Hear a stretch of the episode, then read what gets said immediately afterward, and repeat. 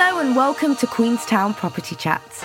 I'm your host, Maria Rosa, and every week I'll be bringing you fresh and current insights into the Queenstown property market so you can stay informed by the best local experts.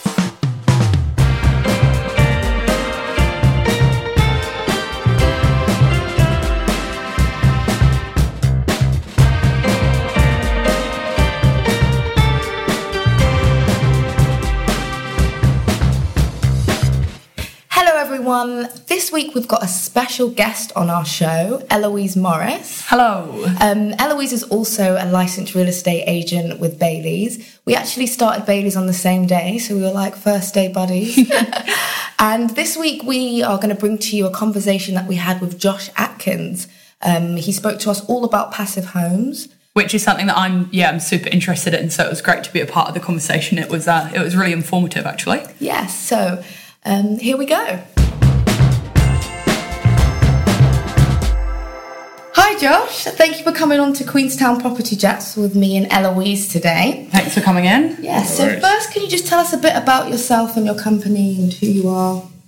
Um, yeah, so I am a carpenter by trade and a certified passive house trades person. Lived in Queenstown for over 10 years. Our company Compound Group, we specialise in passive house construction or um, homes built very close to the standard that are high performing and Okay. Energy efficient. Okay. Cool. And what exactly is a passive house? Um, what characteristics define a passive home? So, uh, a passive house or a certified one is um, kind of designed and built on five principles. So, uh, you have um, high performance uh, windows, Yeah. thermal bridge free construction, Okay. air tightness, um, which is uh, measured, how airtight the home is, um, a mechanical ventilation system with a heat recovery. No, that's really interesting, though. Yeah. And when you say that the air is measured, are you talking about?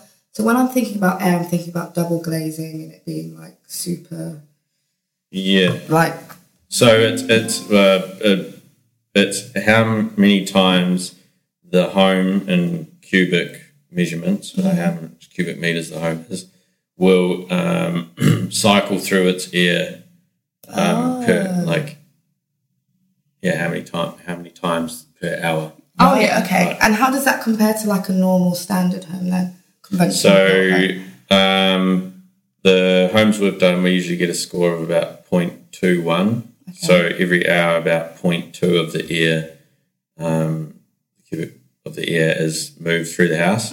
So um, standard houses are like, yeah, like over five. Oh, Oh right. So that's quite a difference. Yeah. Yeah, So, yeah. so- right. but you it, you have to uh, use the mechanical ventilation with a super airtight home because that is what's um, mechanically ventilating and filtering the air and, Right. and getting rid of the stagnant air and bringing in fresh air. right, Yeah. Okay. Yeah, And a lot of the time, sort of when people talk about passive homes, they also think that means that you won't have any energy bills or anything like that. Is that usually Yeah. true in a passive home? So Yeah. there's no sort of bills that you're paying for your hot water or your heating or anything fully. yeah. Well, it reduces the mainly reduces your energy bills for your heating and Okay. your cooling. Yeah. So, um, you're still going to need to have some energy consumption for um, heating a hot water cylinder, say, Okay. or your standard electrical fittings. Yeah. Um, But you could kind of go off grid almost. yeah, somehow. so Yeah. the house I live in is built um, to the low energy building standard passive house, so just under certification. Okay. And we put solar, five kilowatt solar system on, so it's not huge, but um, enough. And we still haven't turned the heating on yet. And we're like two months into Oh autumn. wow. Wow. Okay. Because I Yeah. definitely put the heating on my mind. yeah, mine. Yeah. mine's Yeah. cranking. Yeah. Yeah. Yeah, that winter is coming. Yeah. Yeah.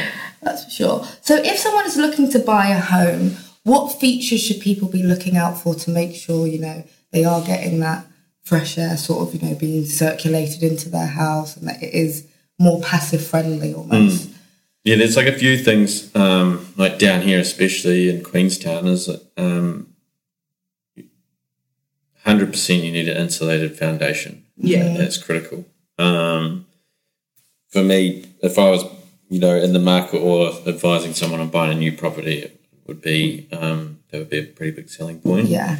sure Um, and that just kind of acts, you know, as a bit of a battery of battery of storage of your heat, and um, it doesn't, you know, because concrete will just draw and drain all your um, heating Yeah. um, in your home. So the insulation, you know, prevents it from just escaping out, out of your house. Uh, that would be one critical thing.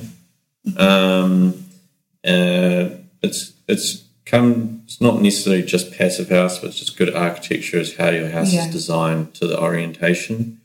So And how, do you have in-house architects at Compound um, that help people sort of design and build their No, house? we don't have in-house architects. We just have architects we Yeah. work with. Usually, are um, if it's a passive house, they're certified designers. Oh, But yeah. um, yeah, a big thing is um, orientation. So obviously, for winter, you want big windows to draw in the sun Yeah. when it's really low. Mm-hmm. Um, and then in summer, when the sun's really high, you actually kind of want to block it out. So things like good size eave Yeah. so that when it's super hot, you're just preventing the um, sunlight coming in because it's just radiant heat. Right, Yeah. okay. So that's why you, Yeah.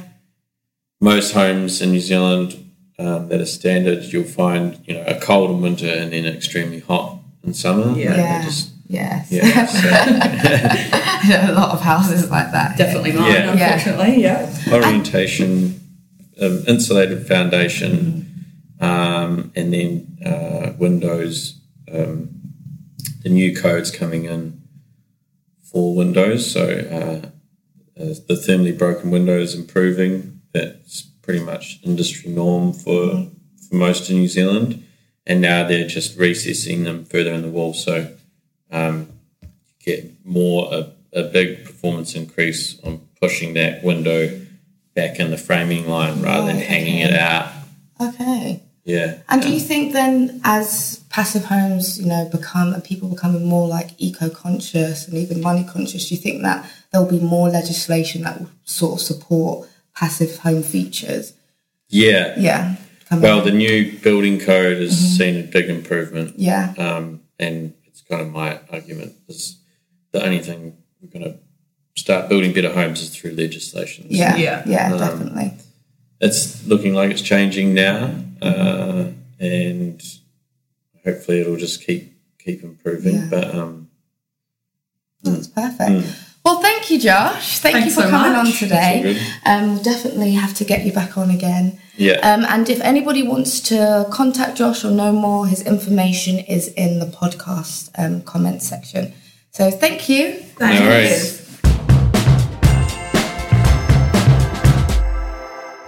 Thanks everyone for listening. I hope you enjoyed that and got some good food for thought. Don't forget to like and subscribe, and I'll see you next time.